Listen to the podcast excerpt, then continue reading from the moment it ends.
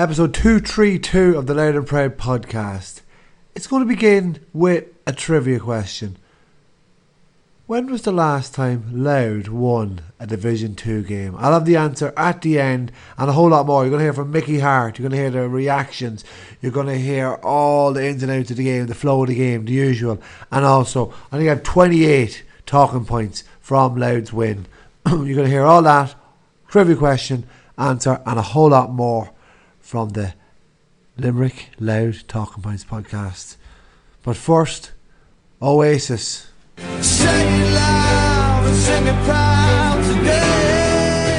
Oh, absolutely full, um, um, hyper, absolutely hyper. Um, I actually didn't, from doing the reports after the game, I'd be so busy, I don't hear what happened. So the latest I heard was Kildare were losing to Clare. Then I heard they were drawn, and then I came out with RD later on, and I found out that Kildare actually won.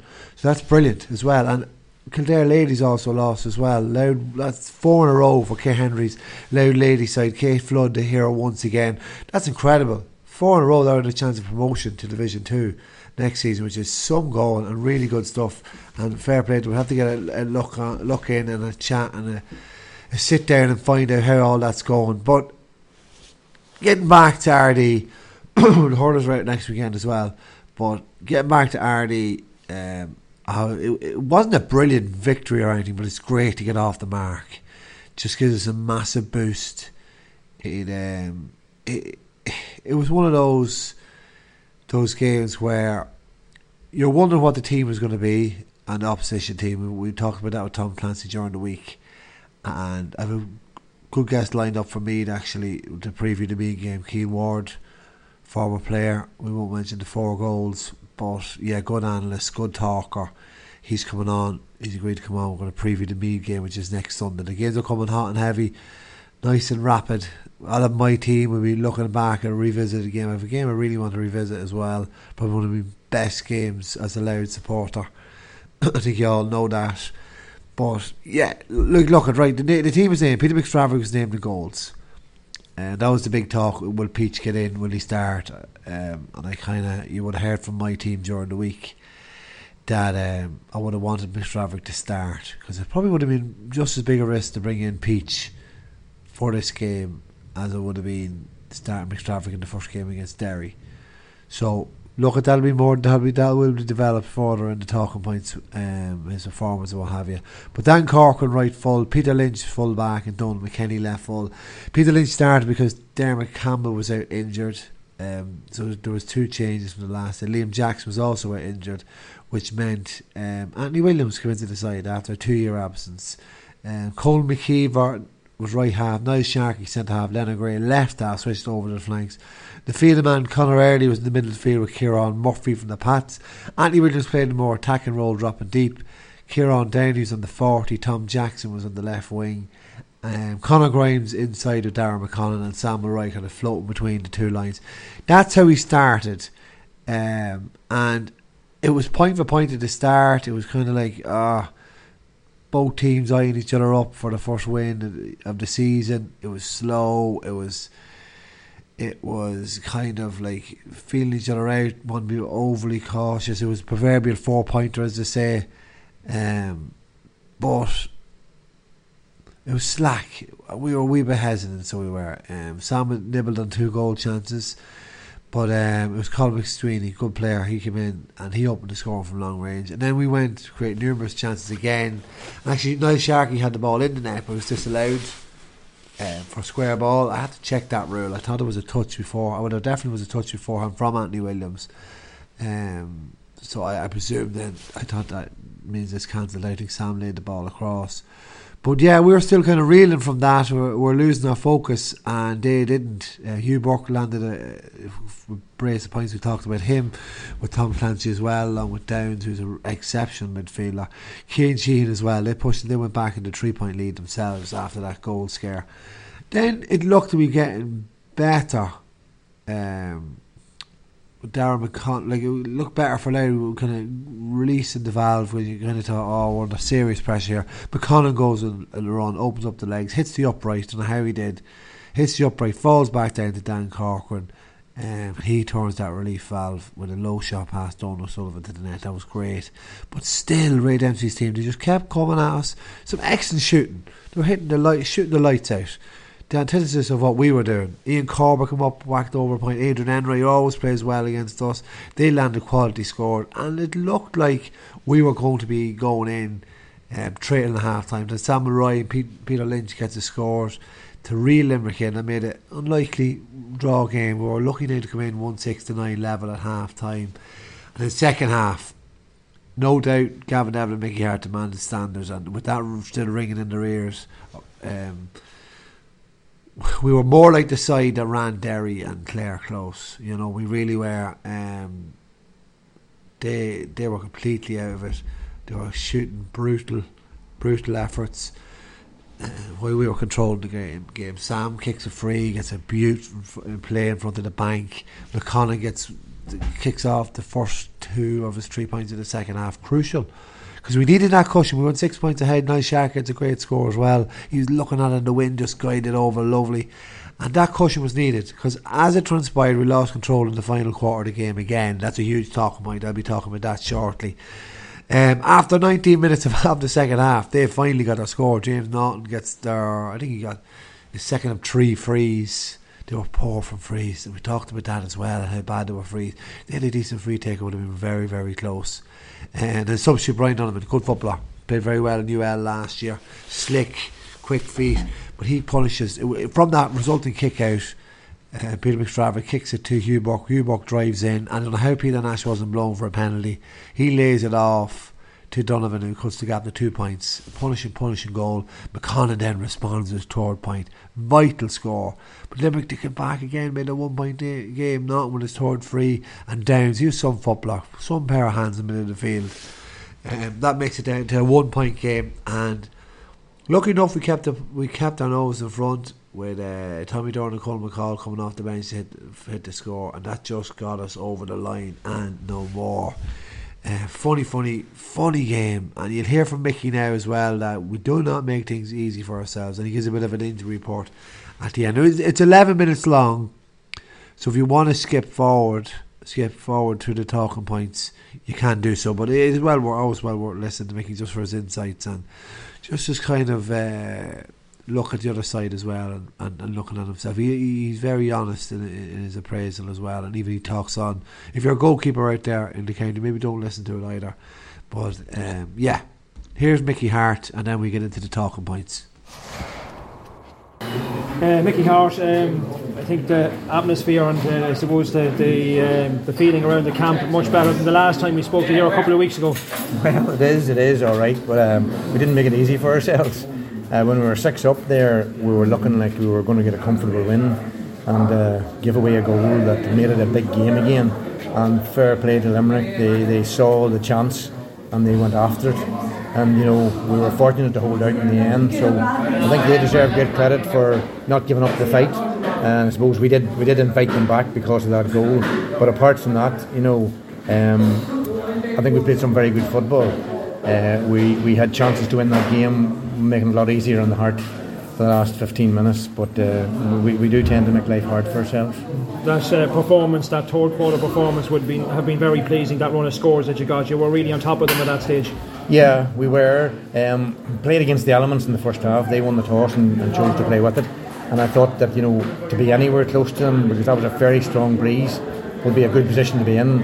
It was, a draw game was good for us at half time, but then again, there's always the danger that you have expended a lot of energy to be in the game and then you kind of maybe going to depend on the breeze to win the game for you. It doesn't. You still have to play quality football. You've got to get the ball to the right places, to the right people to get the scores. So, you know, we never would take it for granted that because you had the breeze, you were on the pig's back, so to speak. So uh, we knew we had to battle our way through the second half as well. And I thought when we went to six up that we would have had a bit of a comfortable run in, but I'm afraid we didn't. Um, as you say, you had chances to kill it off, Craig Lennon, Tommy Durnin, but award for Tommy Durnin, Conall McCaul, of course, obviously coming off the bench as well, and the strength of the bench again underlined by their contribution. Well, that's it. That's what you want people to do, go into a game. You want them to go into impact the game. You want to make a change. You want to, you want to, you want to add value to the team. And when they do that, then that's good. And you know, if you get that from the men that come in as non-starters, then then that's a good place to be. Uh, and you know, we're pretty stretched. We have a number of injuries there of people who would be starters in the team. Obviously, Casey's away. Liam Jackson wasn't available today. Dermot Campbell wasn't available today. So you know, that hits that hits us because that sort of makes you move other people in and means that you're weakening, so to speak, your hand. But I have to say, you know, the the effort and the work and the energy that our boys in today we deserve something out of it. But, but I think we deserve something out of every game we played this year, and this is the only one we actually got it. but you're defending, when you had to do it in the closing stages, I know Limerick did pick up a couple of points and they were still in the melting pot, but um, you know, collectively the lads stood up to it. Well, that's it. I mean, you know, we, we, we have a good system there. We have players who are prepared to work the system, and if you keep out goals, as we needed to do in that final 10 12 minutes, then you have every chance of getting a good result. So uh, that's the important thing: is your defence solid enough to uh, at least limit the opposition to shots for points from probably difficult enough situations. And I got to the stage then where they were just lobbing ball in in the last few minutes there in the hope of getting a goal, which which can easily happen. So I think we did well even to defend those kind of hail mary balls into the square as well. And the goal you gave away was a kind of a soft goal. It was a giveaway goal, but apart from that, you'd have to say Peter McStravick, uh, he did quite well today for you. Well, that's it. I mean, it was it was one of those things that you just don't want to see. Um, he took a chance, and and, and, and it, was a, it was a chance probably too much.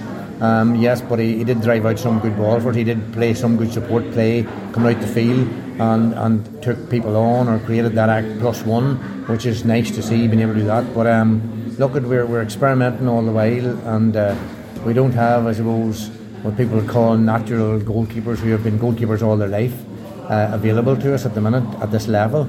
So we have to work with what we have, and, and, and this is still a a work in progress. yeah, I know you lost Declan Bourne and Martin McEnany obviously recently. How much did that disrupt your plans, goalkeeping plans for today? I know you have James Califf obviously coming back. Well, that's that's that's not. There was no big issue about that. There was a question that Decky only come to bail us out because he really wants to play outfield for his club and he wants to be sharp at that. And he stood in for us in the early in the O'Byrne Cup and that. And then when James was coming back, we had and Marty was there. There was going to be four people who were now competing for two for one place and a second uh, keeper. So Decky obviously wants to play club football. He's an outfield player. That's his first love, and I understand that. And Marty then just wants to take time out too to see, you know, can he get himself into the sort of frame of mind that modern goalkeepers need, where to be comfortable coming out to the ball because it's not his game. He's, he's a, a, sort of a more of an orthodox keeper. He stands between the posts and, and, and does good work at that and has a decent puck out. But uh, in the modern game, the keeper's got to be a plus one on several occasions, and that's something maybe he has to adapt and adjust to. Just looking at where today's result now leaves you, you have two points on the board, still a long way obviously from safety, Mickey, but it's it's a starting point, and just, just like I suppose the starting point from this time last year. Well, that's it. It's, it, it was a big game when we played them last year down in, in Limerick, and, and, and our result was good, and, and our form was good after that. I'm not saying that we can just be as good as that from there on in, but we're now in a position and we can fight for another few points, and you know maybe maybe another four points would leave you safe, and that's something we can chase. We can go after that. Uh, if we had lost today, then I think you were probably in a lost cause. Now it gives us that energy, if you like, or that oxygen to say we can still survive here, you know. Meath's defeat last night and the manner of uh, Derry's win over Meath last night, what does that, on reflection, tell you about your performance here two weeks ago against the Ulster champions? Well, you know, it's hard to compare, you know, like with like when you say you, you see one game and you watch it and you think because that team played a, a better game against Derry that suddenly, you know, Meath didn't play as well. But look, everything was different. D- Derry had to travel to Owenbeg. The conditions were horrific and, and, and, and Derry got away in the first half and even that goal just before half time that Derry got really took it out of Meath's reach. If that hadn't gone in, then we could have seen a different, more tight game, just like the one we had. So I wouldn't be reading too much into that. I think that uh, there's a serious battle in our hands next week, and you know Meath could be doing with the points now too. So um, it's, it's all to play for. You know all about derbies from your time as Tyrone manager, Mickey. Mm. You've one now to look forward to next week, and uh, everybody around Louth Meath really looks forward to these sort of matches. I know. dreads them. no, I know. I think it's good the rivalry that exists within the GAA in different provinces. I mean, when I was in Tyrone, we had about five derbies because we're marching about five different counties. So at least there's, there's less derbies about here, you know. So there's one on next week, and we better go there.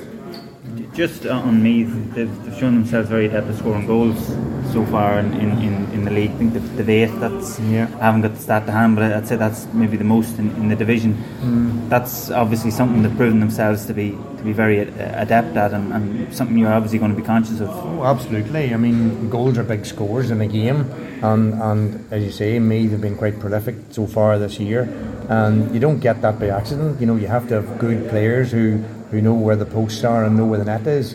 So yeah, we'd, we'd have to be very, very solid at the back to stop that because if we can see two or three goals, then then you're really struggling to win a game like that. So we, we have to do our best to get the goals out and, and, and see can we get enough points on the other side ourselves. Is there anything like winning maybe in terms of what it gives to a, a dressing room moving into next week? Obviously, it's it's there's no way of, of getting it apart from winning games that, that tonic. Absolutely. I mean, it's, it's, it's just a difference of day and night. You, you, you know, the last two games we came into there, you know, we came into the dressing room devastated because we knew put in a big shift and we had no points for it. That was against Clare and Ennis and, and, and against uh, Derry here. And, you know, that's tough on players because they put in serious work since November when we come back, and, and, and they played enough good football to get something better than that. So all right, so we had to, we had to we had to really get something out of this game today because this was this was a big big game, and when you're in big big games like that, where this is this is really championship, this is knockout championship football in all but name, because lost there and you're probably out of the league altogether.